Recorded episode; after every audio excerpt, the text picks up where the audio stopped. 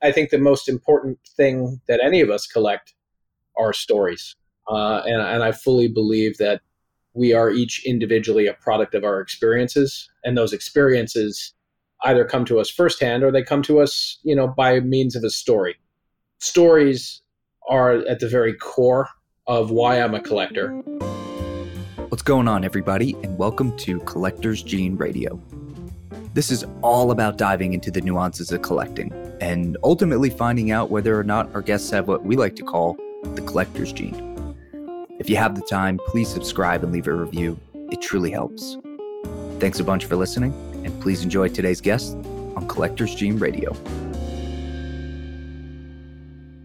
Today, we're chatting with a friend of mine who's been a collector for as long as he can remember. James Lamdin, founder of Analog Shift, is no stranger to the watch and car community. Fresh off a sale to Watches of Switzerland, we talk about how he got into collecting from an early age and how things have changed since running a successful business. Not only a collector of the aforementioned, but James is a rare movie posters, vinyls, coffee table books, and just about anything else he can get his hands on collector. But if there's one thing that James has, that's patience, which makes him always collect with a purpose. I mean, the guy's just getting ready to pick up a multi year project on a vintage 911 and drive it through the West Coast. As James puts it, he's never met a dollar he couldn't spend. So without further ado, James Lamdin for Collector's Gene Radio. James, so good to chat with you and welcome to Collector's Gene Radio. Thanks for having me. Glad to be here. So we've been buddies for a few years now, and I think you and I met via watches and your company Analog Shift, but we actually had a connection long before that, which we didn't know, and that was cars and maybe a specific dealership, but we don't have to get into that. It's true you're a collector of a lot of things cars, watches, movie posters, vinyls, coffee table books, action figures. I mean, you're definitely the uh, epitome of the collector. But I'm curious to know uh, for something like coffee table books, for example, right? Um, vinyls are easy to store, coffee table books, maybe not so much. I also collect coffee table books, and at, at some point, storage gets a little tight. So, how, how do you deal with that? Because I need some advice uh, you got to have a lot of different coffee tables. I think is the way to deal with that. and a lot of coffee. Yeah, well, there's, there's not enough going around. Uh, yeah, I, I think um, I think I just sort of try and store them in a in a visually appealing way on the shelf, and then sort of rotate what's being displayed at any one time.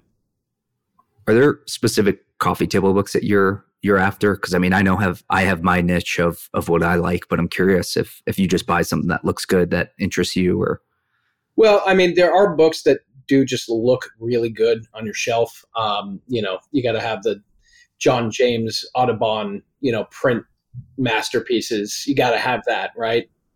But most of what I buy is um, covering a subject matter that I am interested in. I actually, I think I just got maybe one of the ultimates. It was a, it was a gift to me for a recent uh, birthday. I just got the uh, new Taschen uh, Ken Adams portfolio of all of his James Bond concept art. This thing is a monster. It comes with its own like acrylic display stand, and I honestly don't know what the hell I'm going to do with this thing because I do live in a in a small New York City apartment. So um, it's pretty big, and uh, yeah, a couple of my friends pitched in and got that for me for my birthday, which was super generous. But that's awesome. That's a sick book. Yeah, yeah, I'm really excited. It was a pre-order, so I think it ships later this year. Love it. Let's talk about your background a bit. Um, everyone knows you for watches and cars, maybe one more than the other based on your your business. But I'm curious to know what came first for you: your love for watches or cars. Uh, yeah, I mean, cars and watches are definitely the two big ones. But as you said at the beginning, it's it is everything. Uh, never met a dollar I couldn't spend on something interesting. uh, but uh, yeah, for me, it was cars first for sure. Um, I think my association with watches does go back to my childhood. Um, my you know my father had a had a Rolex GMT that my mother bought for him as a wedding gift, and it was you know, by far the most valuable thing in the house. And I was often admonished not to mess around with it. Um, but cars, cars were in the driveway. You know, we went places in the cars. We did things in the cars. A lot of my childhood memories come from the you know passenger seat of my dad's old Land Cruiser or from the uh, the 1976 BMW 2002 that we had for a while. And I think for a lot of people, uh, you know, cars are our first taste of, of freedom. And so by the time I was a teenager, it was all cars all the time.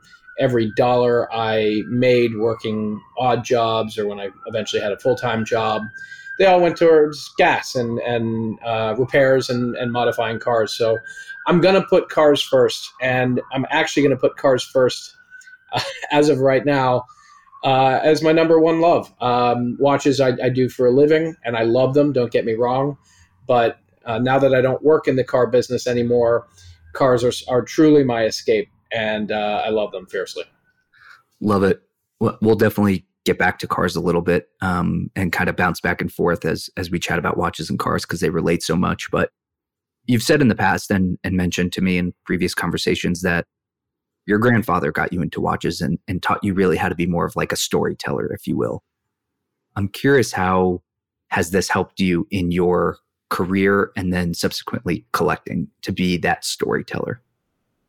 Yeah, I mean, listen, I, I think the most important thing that any of us collect are stories. Uh, and, and I fully believe that we are each individually a product of our experiences, and those experiences either come to us firsthand or they come to us, you know, by means of a story.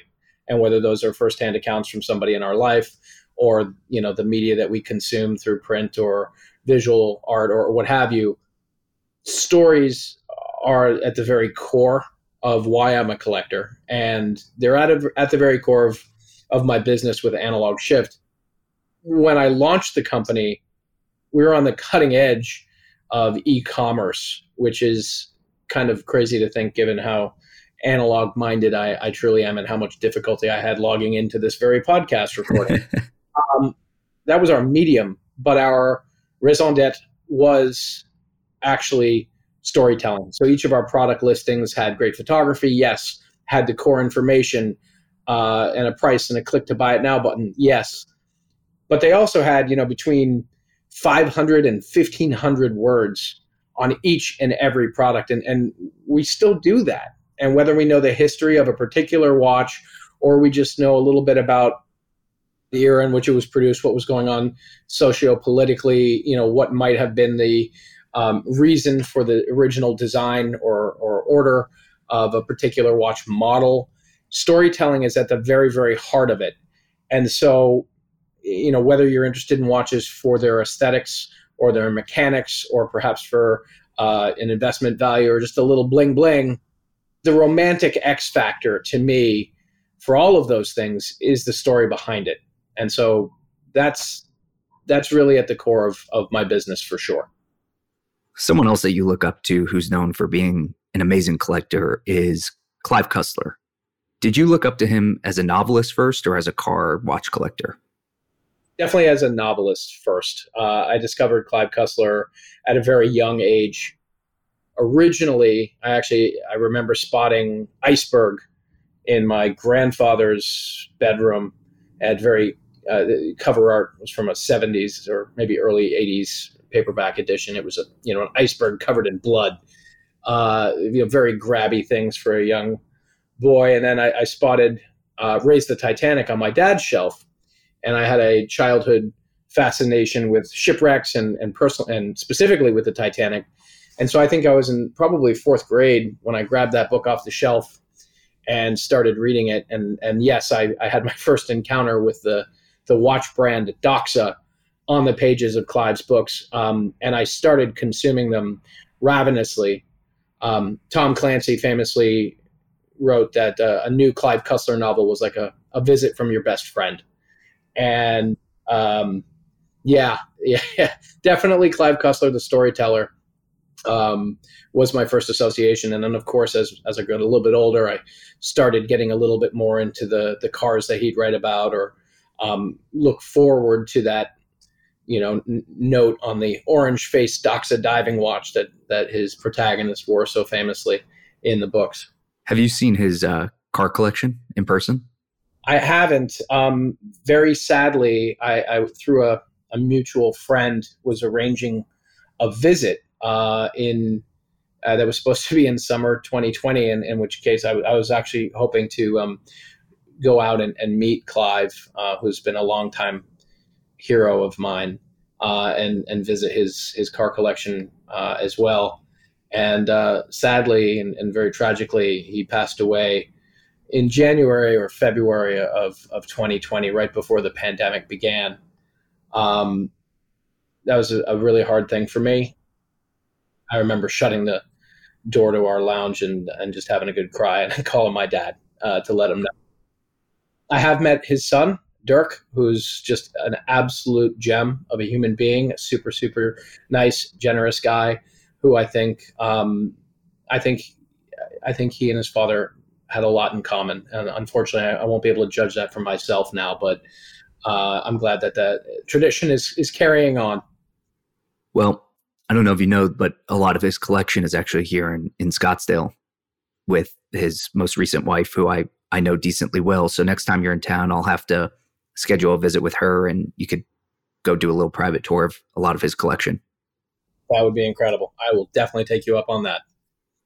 He obviously had some great watches too, but um, she always, every time I see her, she's always wearing one of his watches, and it's a watch that I own that I know you also have a passion for, and it's the Ralph Lauren Slim Classique, which I thought was kind of cool. That that was a watch he had too. Those are great. Um, I, I, think that uh, boy, the, they've done such a good job over the years, and it, it, it's coming and going. It seems to be mostly Polo Bear watches right now, but uh, in, in the past decade, they've had some real bangers for sure. No doubt. Um, definitely undervalued, but that's a story for another another episode. But um, I, am curious to know uh, if you remember the watches that you had when you started Analog Shift. Oh yeah, yeah. I mean, you have to understand. I basically started Analog Shift to justify buying all the watches that I wanted. There was one in particular. Uh, it's an Omega uh, 600 meter Ploprof. You know, the big asymmetric, mm-hmm. uh, ungainly, giant slab of steel, which was Omega's response to the Sea Dweller. You know, of course, they said Rolex can put a helium escape valve in. We're just going to make a big honking uh, chunk of steel and uh, a locking bezel with this weird, uh, you know, red button that unlocks the, be- you know, it's a ridiculous watch. It was ridiculous then. It's ridiculous now. I couldn't justify buying one for myself, but if it was inventory, uh, you know, you, you, can buy it. So I, I bought one of those, you know, right away couple Datejust, couple subs, had a really neat 1920s Hamilton piping rock, had a uh, Sinn 142 that was actually owned by Helmut Sinn at one point. I kind of regret selling that one. Had a Doxa sub 300 on there. Um, Breitling Cosmonaut. Uh, some really cool stuff. I, I, think sort of the very fundamental core of of what analog shift is all about, and it's not just you know the uh, the Rolex and Patek models that everyone expects. We've always sort of um, waded into the more nuanced uh, corners and niches of, of the collecting community. Um, so I think, our, if anything, our launch collection was about as pure an expression of what analog shift is and and was as as it could be. Yeah, no doubt. And then you you recently sold to Watches of Switzerland, um, in which you're now VP of Vintage and Pre-owned, which is extremely impressive. So, first off, congrats to you. Thank you. Secondly, has collecting changed for you at all since you sold the company? That's a great question. I think I've actually started buying less for myself, keeping less for myself. I'm not sure why. Um, I, I, certainly have. Um, you know, and and to be clear here, if, if a day goes by in which I don't buy a watch either for myself or for you know inventory purposes, I get pretty itchy. But realistically, um, yeah, it's been it's been fewer. I won't say that my tastes have changed dramatically. It's not that I've started buying a, a totally different category of watch or different price point of watch.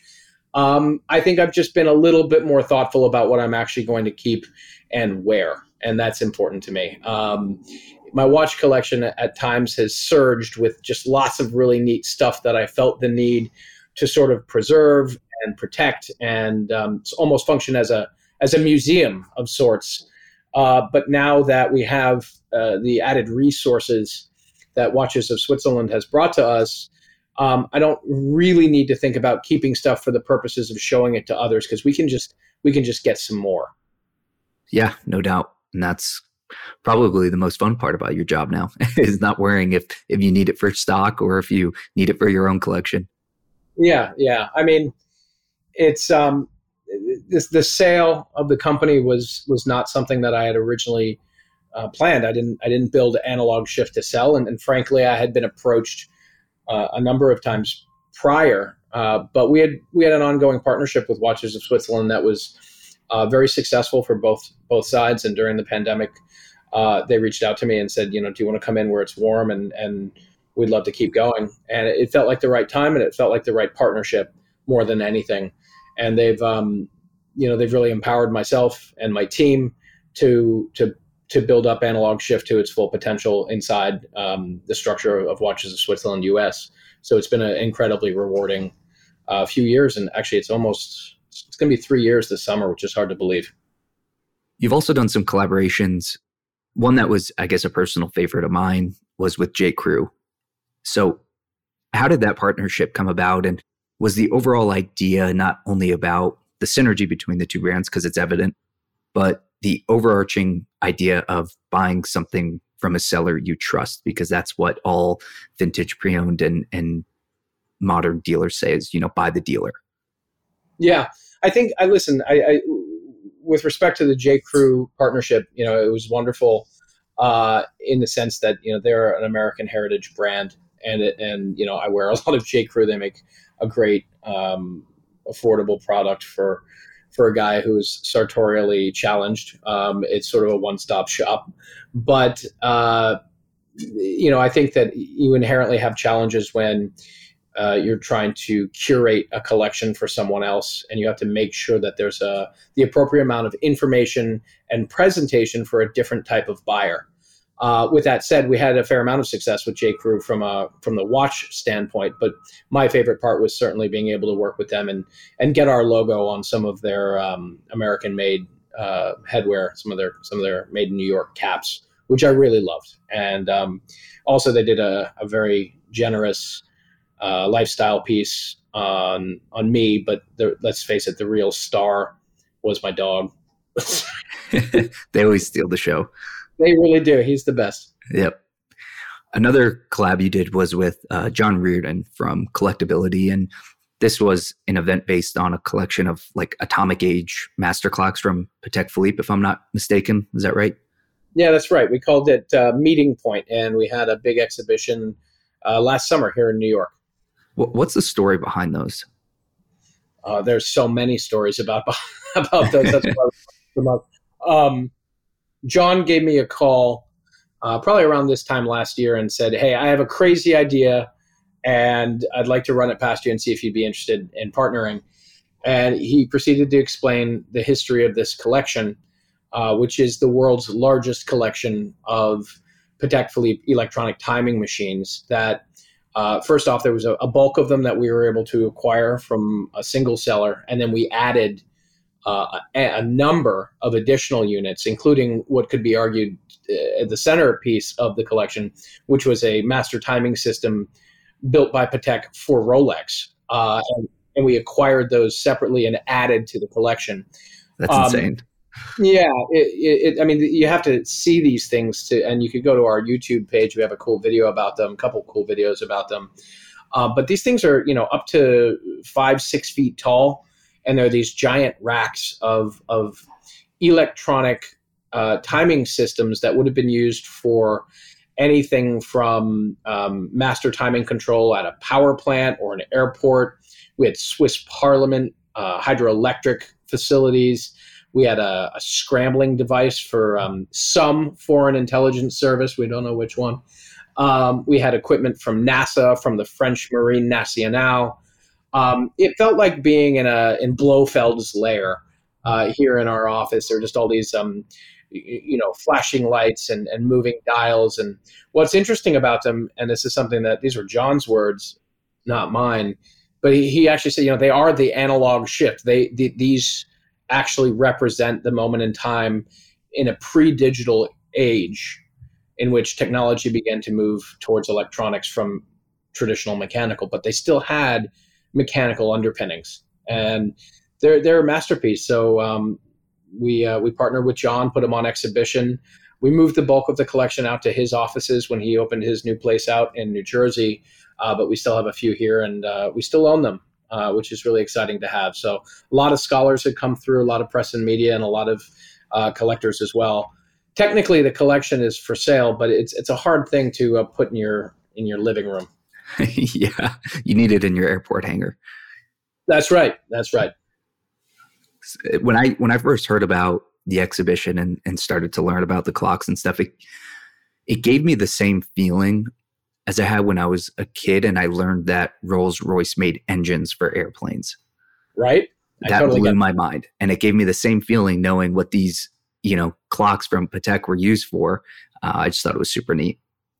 For sure. Definitely one of the sort of dusty, unexplored corners of horology that I think you know really are representative of an important era and also change the entire story as far as Patek Philippe is concerned. Um, you know, any watch collector has heard of the quartz crisis, and and we know that it it uh, the introduction of a ten dollar you know Casio or, or what have you from Japan was the death knell for you know numerous brands around the world and caused the the rest of them uh, traditional watchmaking brands to to change their their business um, to adapt and survive in the new digital world. But these devices are sort of proof positive that Patek, you know, didn't just weather the storm; they they may have been on the very leading edge of it. Yeah, no doubt. Why do you think it was important for collectors to come in and see an exhibition and and you know product like this that they may never get to see again? Well, the bulk of this collection had been in private hands uh, for many many years. And then again when we added additional units to to the collection additional pieces we realized that this was you know by far the largest gathering of these machines since they were made. Um, and possibly not, you know uh, not even then that were they all at the same place at the same time. So i think that certainly the fact that they said Patek Philippe on them was a huge draw but it's important because it's very easy for collectors to get you know sort of caught up in the moment's hype cycle and it's important to let people know that Patek Philippe did more than make Aquanauts, Nautiluses, and then you know some time ago some small yellow gold Calatravas. There's a lot more to their story, just as there's a lot more to their story for most of these brands that we know and love. And I think um, you don't have to be a scholar to appreciate it. I think you just have to be interested, and getting them all in one place where you can see it and touch it and, and actually hear it is a special thing. I, still miss the reverberation of those machines in the office. It seems deathly quiet in here for the last, uh, you know, six or eight months. That's great. All right, let's get back to cars for a minute. Obviously, cars have a higher barrier to entry than watches, but just like any other collection, once you get started, you can't stop. So, X amount of years ago, business starts taking off for you. What's the first car you go to to start the stable for lack of a better term? Well in the in the post or, or, or, or during analog shift era the car that i went to go buy was a um, a bmw m coupe. And I, I, had convinced myself that that was the perfect car to uh, use as an escape pod from the city and uh, you know go out and visit friends and, and so on in new jersey or, or up in New England, um, and started shopping around for one uh, with intent. And during that search, uh, I discovered that the values on the car I really wanted, uh, and had wanted since I was 17, had uh, bottomed out and were starting to go up. And that was for the E39 M5. And so my search changed very quickly from an M Coupe to an M5. And yeah, I snagged one in, in pretty short order. And where'd you go from there? Well, a couple. Sounds like you have a problem.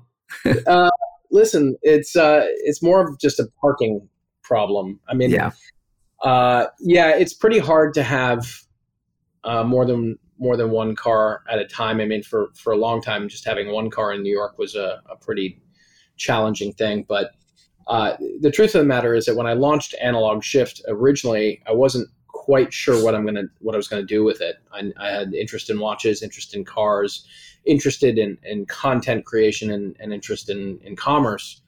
And e- even our very first logo, uh, we used a, a slash between analog and shift.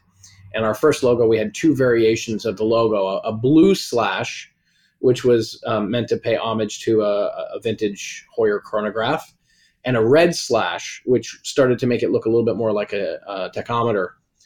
And I wasn't sure whether you know we could maybe blend cars and watches and, and so on and so forth. But the other thing I did um, after getting the M5 was I, I pulled uh, Porsche 912 that I had, you know, deteriorating in a barn uh, up in Maine that I had bought years prior for pennies. Um, I pulled it out and sent it to a shop uh, for an estimate on um, you know getting it up and running. And in the words of Carroll Shelby, anything worth doing is worth overdoing. So um, you know a tune up and uh, a little bit of body work turned into a, a five year restoration, which also just uh, also just finished.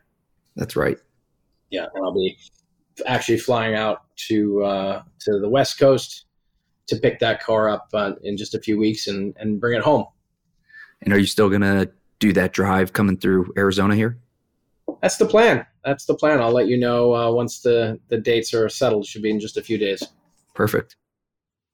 It's arguably difficult, right, to drive multiple cars a day, let alone any if you live in New York City. So, where and when do you find time to drive any car? Well, the, here's the thing about car ownership in New York City is that you don't need a car. You don't need a car to commute. You don't need a car to get groceries. You don't need a car to make a uh, run to the hardware store. You just want a car to leave. That's it. And it's not really that unfriendly a place to have a car, particularly one that's entirely um, ridiculous. you know, as New York because you don't need you don't need to rely on it at all. You don't need to uh, have anything even remotely practical. Um, as long as you know when to drive and when not to drive to avoid traffic, you're good to go, and just avoid the potholes, and you'll be you'll be fine. Yeah, and good luck avoiding them. Yeah, it's it takes a little bit of um, situational awareness behind the wheel, but a couple times a month is probably best case scenario. You know, maybe I'll take it out on a, on a Sunday and drive it downtown, but more often than not, I'll just use it to leave for the weekend. You know, storage is, is a challenge, but fortunately, there's some good options here nowadays. What would you say is one major difference between the enjoyment that you get out of collecting cars versus watches? Well, you know, look, a watch a watch is with you all the time, and its accuracy depends on on you. You have to set it, you have to wear it, you have to use it. And with that comes, a, I think, an important tie to the mechanical object. With a car, it'll just sit there uh, waiting for you, I guess. and then you get to go and you have, yeah, you have to take care of it. But then you get to put it on and go take it for a spin. And I, have always liked that, you know, a, a, good car that you're familiar with is more like putting it on than getting into it. Yep, and, sure. Uh, I think, it, especially living in New York, the tie to a, a car um, becomes all the more important. And yeah, I mean, I, I, look forward to it all the time. I'm, you know, uh, looking at the keys to, to one of my cars that I keep here at the office on my desk and just, uh, you know, wishing I was going out for a blast right now on a Monday afternoon and uh, in 60 degree sunny weather, but also realizing that um, our former president is, is coming in from LaGuardia in his motorcade, and I, I want to stay off of uh, the FDR. yeah.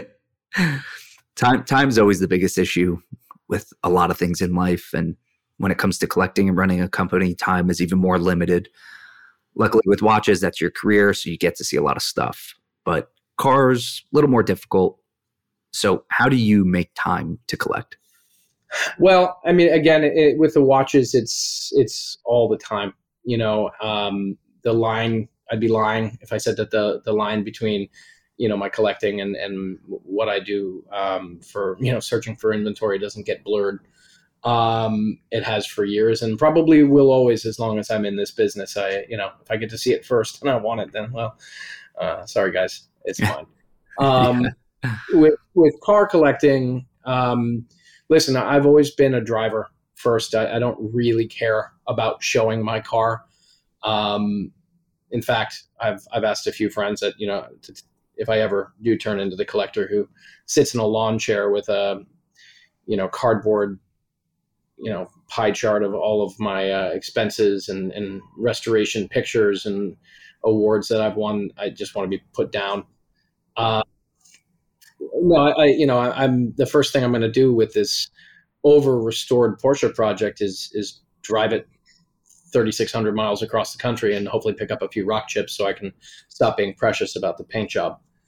Um, so I try to find try to find reasons to to use it, and um, whether that's just shooting out to see some friends or uh, deciding to go get sandwiches, you know, two hours away on a Saturday, that's fine too. Cars and coffee is a great cultural phenomenon just to get out, give yourself an excuse to get up early, go for a blast, have some caffeine, come back, and you know, uh, still have your rest of your day ahead of you. Do modern cars excite you anywhere near the same amount that vintage does? In short, no. With that said, of course there are exceptions, but they're they're usually model specific. I don't think there's a single manufacturer today that I can look at and say, I like everything you're doing. Uh, I do feel that way about a couple watch companies, but with cars, uh, particularly, uh, you know, I am, well, I, I'll, I'll, I'll stow this soapbox, but I'm anti EV uh, for so many reasons. I think styling today is, um, well, m- most notably, primarily absent. Um, and most of the designs I see today are are just not my taste. You know, I just saw the new um, BMW M2 uh, design uh, that just got sort of unveiled, and okay, I love the box fenders. That's cool, but, but that's it. you know, and I, I, you know, woof. So for a while, my uh, 2002 20 year old BMW M5 was my newest, you know, modern, reliable car. I did add a uh, the the baby Aston, the 2009 Vantage. Oh, I love that car.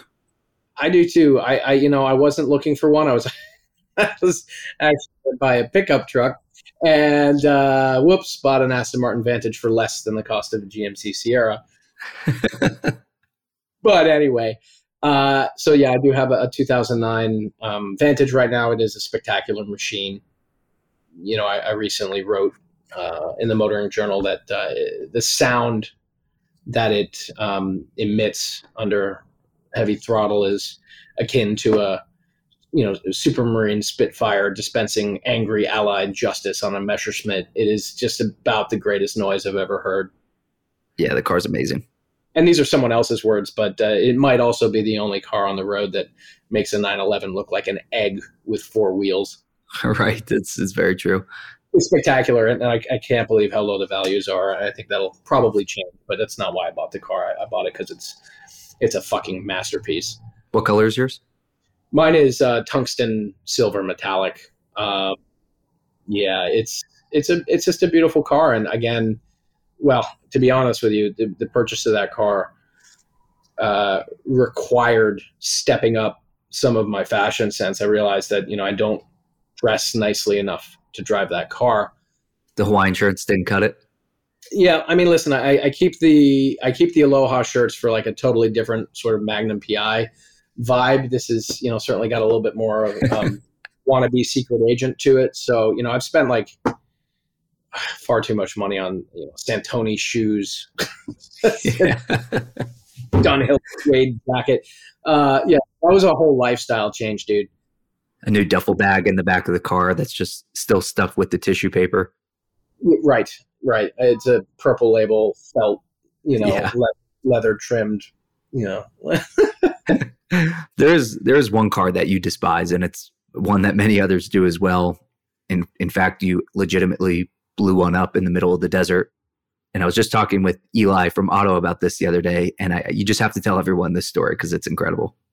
Yeah. Um, so the, the Chrysler PT Cruiser came out when I was um, getting my driver's license, or well, maybe it was already out. I don't know. Um, I hate them. Just I mean, hearing, hearing the name, you have to laugh. It's so bad. It's just awful. And every single time I saw one on the street, I just wanted to kill it with fire.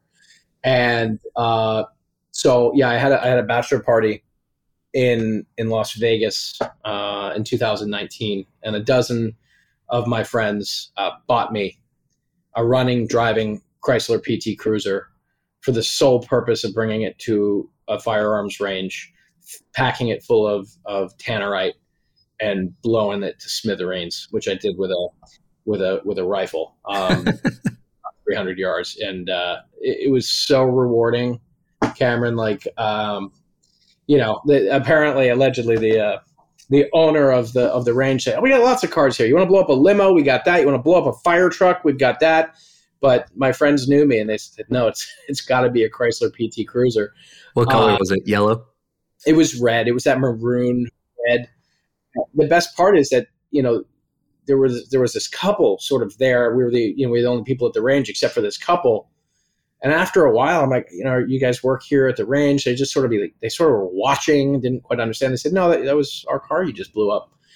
And uh, uh, apparently, the, the, range owner had actually gone to his neighbor's house and said, I see you have this car. Uh, these these assholes from New York want to blow up. so the, the owners of the car came to watch it get blown to smithereens. That's right. That's unbelievable. That that may be the best part of the story.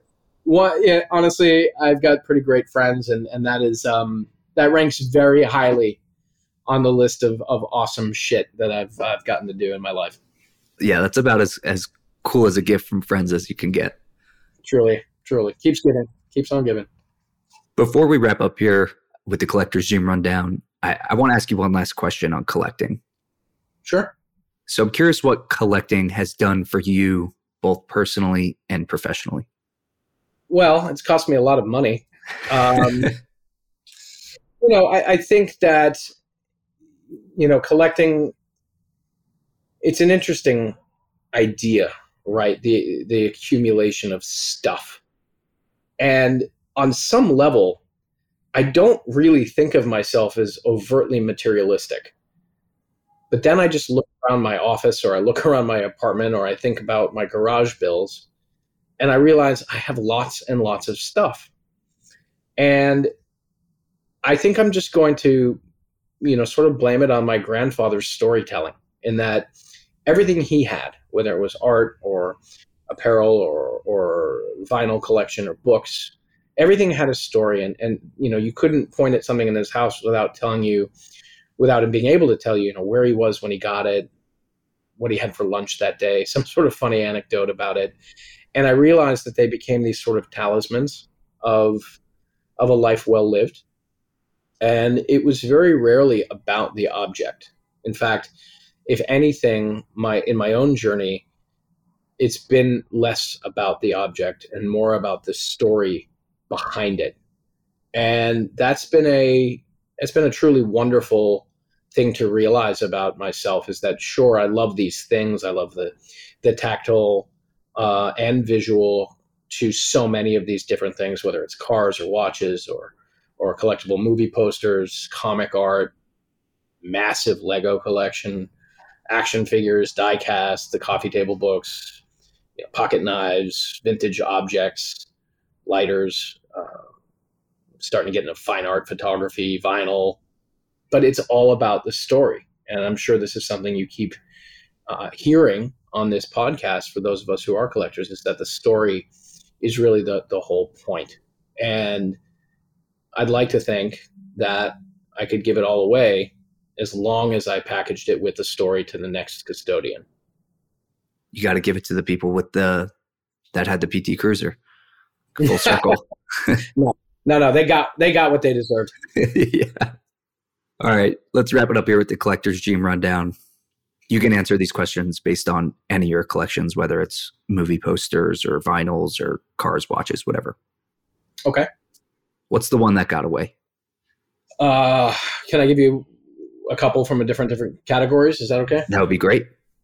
All right. So in a watch front, um, there was this uh, Submariner 5512 that was engraved on the, sides of the case by a, a guns a gun engraver named Robert Swartley. Uh, sold at auction years ago. Uh, just beautiful Florentine, sort of floral scripted uh, case case edges. Beautiful watch. Um, I was not ready for that watch when it was at auction. I didn't understand it. Now it's a, a sort of a fine art masterpiece in my book, and I don't know if it'll ever turn up uh, again. There was also a time where I could have afforded uh, an 18 karat solid yellow gold uh, Royal Oak Jumbo 5402 I mean, I remember having a, client who brought me one after he bought it, and the the, the seller sell, sent it to him wrapped in a sock. I mean, it was they they just didn't have the value that they have today, and I ended up selling that watch. But uh, again, I should have I should have held on to it. For cars, I mean, there's probably too many to list, but I think the the first one that stands out to me is my dad offered to buy me a two door Range Rover, right hand drive stick shift from I think 72 when I was 16 or 17 years old. And of course, at that time, all I wanted was a sports car. Of course. And I, you know, I think it was twenty five hundred dollars for the for the truck. Really regret not having the foresight at that time to realize how cool a vehicle that was. And of course, values today are are much higher. Uh, also got offered an E30 M3 for you know well under twenty thousand dollars for a great car. That was that was definitely a stupid choice. Um, then, um, maybe 11 or 12 years ago, I had an opportunity to buy a street legal DB4 race car. And it was a number, well, let's just say that I have more in my Porsche now than that Aston was being listed for. That hurts. That was, yeah. Um, a couple, just a couple others. Uh, posters. Um, I'm perpetually trying to track down uh, an insert size. So these are the sort of tall, narrow movie posters with art by Barry Jackson. It's the Escape from New York, uh, the John Carpenter film with Kurt Russell. I'm desperate to find one of these, and, and they do pop up at auction every once in a while. But in this size, it's a super rare piece, uh, and I missed I've missed a couple. And then in, in the other art world, I also like comic art. I don't collect comic books, but I do collect comic art. Um, and there was this birthday card that Jim Steranko, legendary comic artist who uh, created, amongst other things, Nick Fury, Jim Steranko made a birthday card for Stan Lee. And the artwork is incredible. And I negotiated with the with the seller for some time and we just couldn't agree. And then it sold. And of course, the moment you can't have it anymore, the it became absolutely essential. so I, I keep hoping that this birthday card that just says, you know, something like to Stan, uh, you know, from Jim or his alter ego, Nick Fury.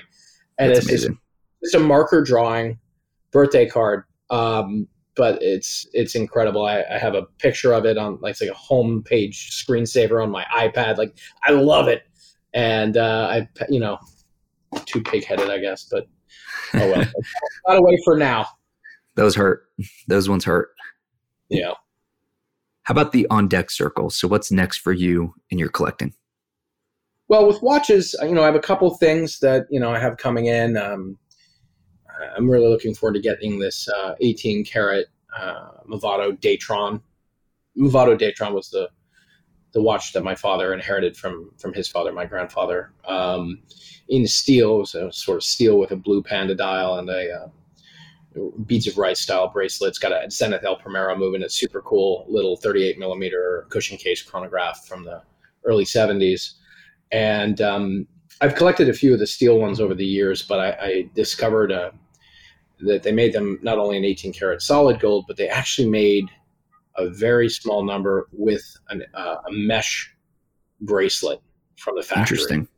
Um, a friend of mine here in New York found one. I got a chance to see it. I tried to buy it from him. He wasn't having it. Uh, I tracked down another one in Europe and bought it um, oh god, probably six weeks ago. But getting it out of Europe has proven difficult. So I've got that coming uh, at some point when someone can make a trip across the pond. Um, but beyond that, where is it in Europe? Uh, it, it, was in the Netherlands, and, and now it's in um, Italy. It's getting it's getting bounced around until somebody can bring it over. I'm, I'm going to Italy this week, so you let me know. Oh, all right, all right, that's good. Um, and then uh, I think I'm, I'm also exploring other areas of of sort of the neo vintage watch world. Um, particularly, um, I've developed a taste for Franck Muller.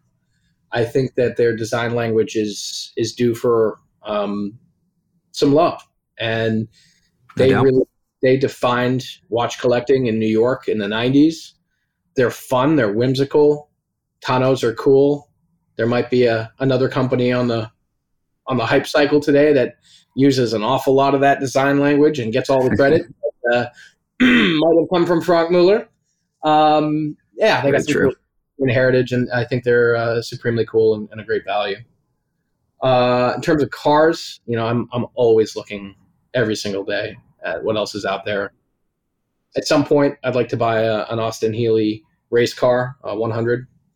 Always looking at, at other Aston Martins. I've become pretty big fan of the brand since getting this uh, this little Vantage, and I'm sure it won't be the last one in the collection. Uh, and then very excited to receive an actual modern practical car.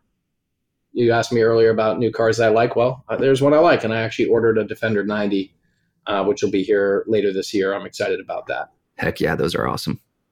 And then um, posters. I mean, listen, I'm looking for a Jaws insert, an Alien insert. I'm looking for a nice condition one sheet of uh, On Her Majesty's Secret Service with art by Robert McGinnis and Frank McCarthy. I'm, I'm always looking out for this stuff. Good. Your eBay searches are going crazy. It's nonstop. Ding, ding, ding. yeah. Goodbye. Goodbye.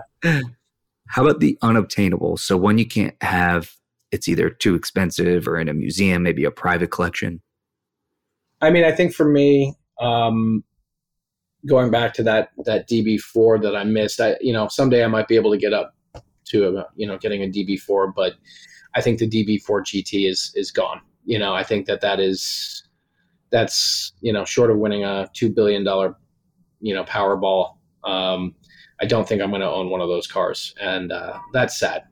But that's probably the one for me that is un- unobtainable. How about the page one rewrite? So if you could collect anything besides your current collections, money, no object, what would it be and why? Hmm.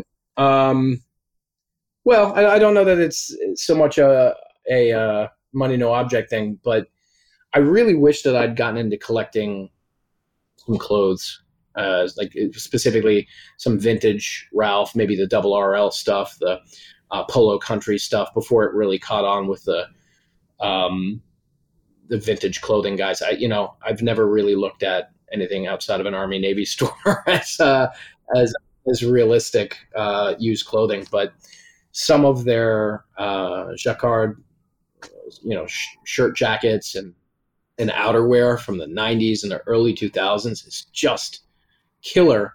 And the quality is, i think in many cases way better than than what um, some of what they're making today. And i think i kind of just missed that boat um, so if I was going to start all over with collecting, I'd be sure to add um, something in the sartorial sense. I mean, inevitably, I think part of my personal collecting fallacy is that I, I really do truly um, not need anything until I can't have it. And yep. so once is once something, you know, I'll look at a jacket for weeks or months or a whole season or, or what have you, and then they'll discontinue. Like, shit. And then I got to start tracking it down. And, and now because vintage and discontinued clothing is so hot, uh, you know, you end up paying a premium than if you just bought it at retail. And I, you know, I know nothing about clothes, not really. Technical outerwear, yes, I have a former career in in you know ski apparel and things like that, but really looking at a, a well-made denim shirt or uh, you know what have you that kind of you know more everyday stuff. But listen, a lot of my fellow dealers, uh, watch dealers, have figured this all out and have got just awesome threads. You know, I don't know. yeah, for sure. The vintage R- double RL stuff's amazing. So good. Yeah, doesn't get any better, to be honest. How about the goat for you? Who do you look up to in the collecting world? Well, a, a lot of people, um, many of whom you've had on this show. Uh, but the, the person I keep thinking about is, is my, my friend Larry Pipitone.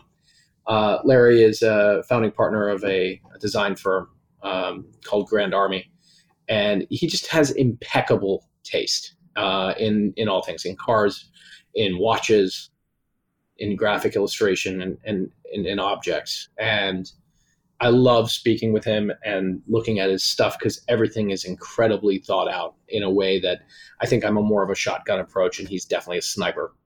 Love it.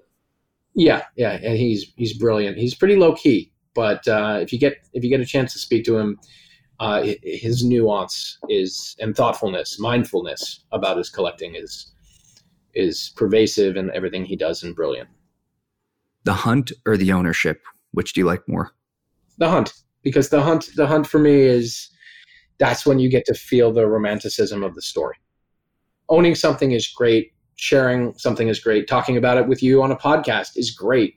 But I, I do feel that it's the excitement of tracking something down, the um, when you find that great condition thing that you've been looking for, whether it's a specific, you know, make, model, trim, color, mileage, price balance on a car, or whether it's a lost, forgotten gem in the horology world, or even just finding a you know, mint and sealed box Kenner real Ghostbusters Ecto One, uh, you know, at a, at a vintage toy shop. Like there's an excitement in that hunt, and then it'll inevitably go in your garage or a watch roll or on a dusty shelf.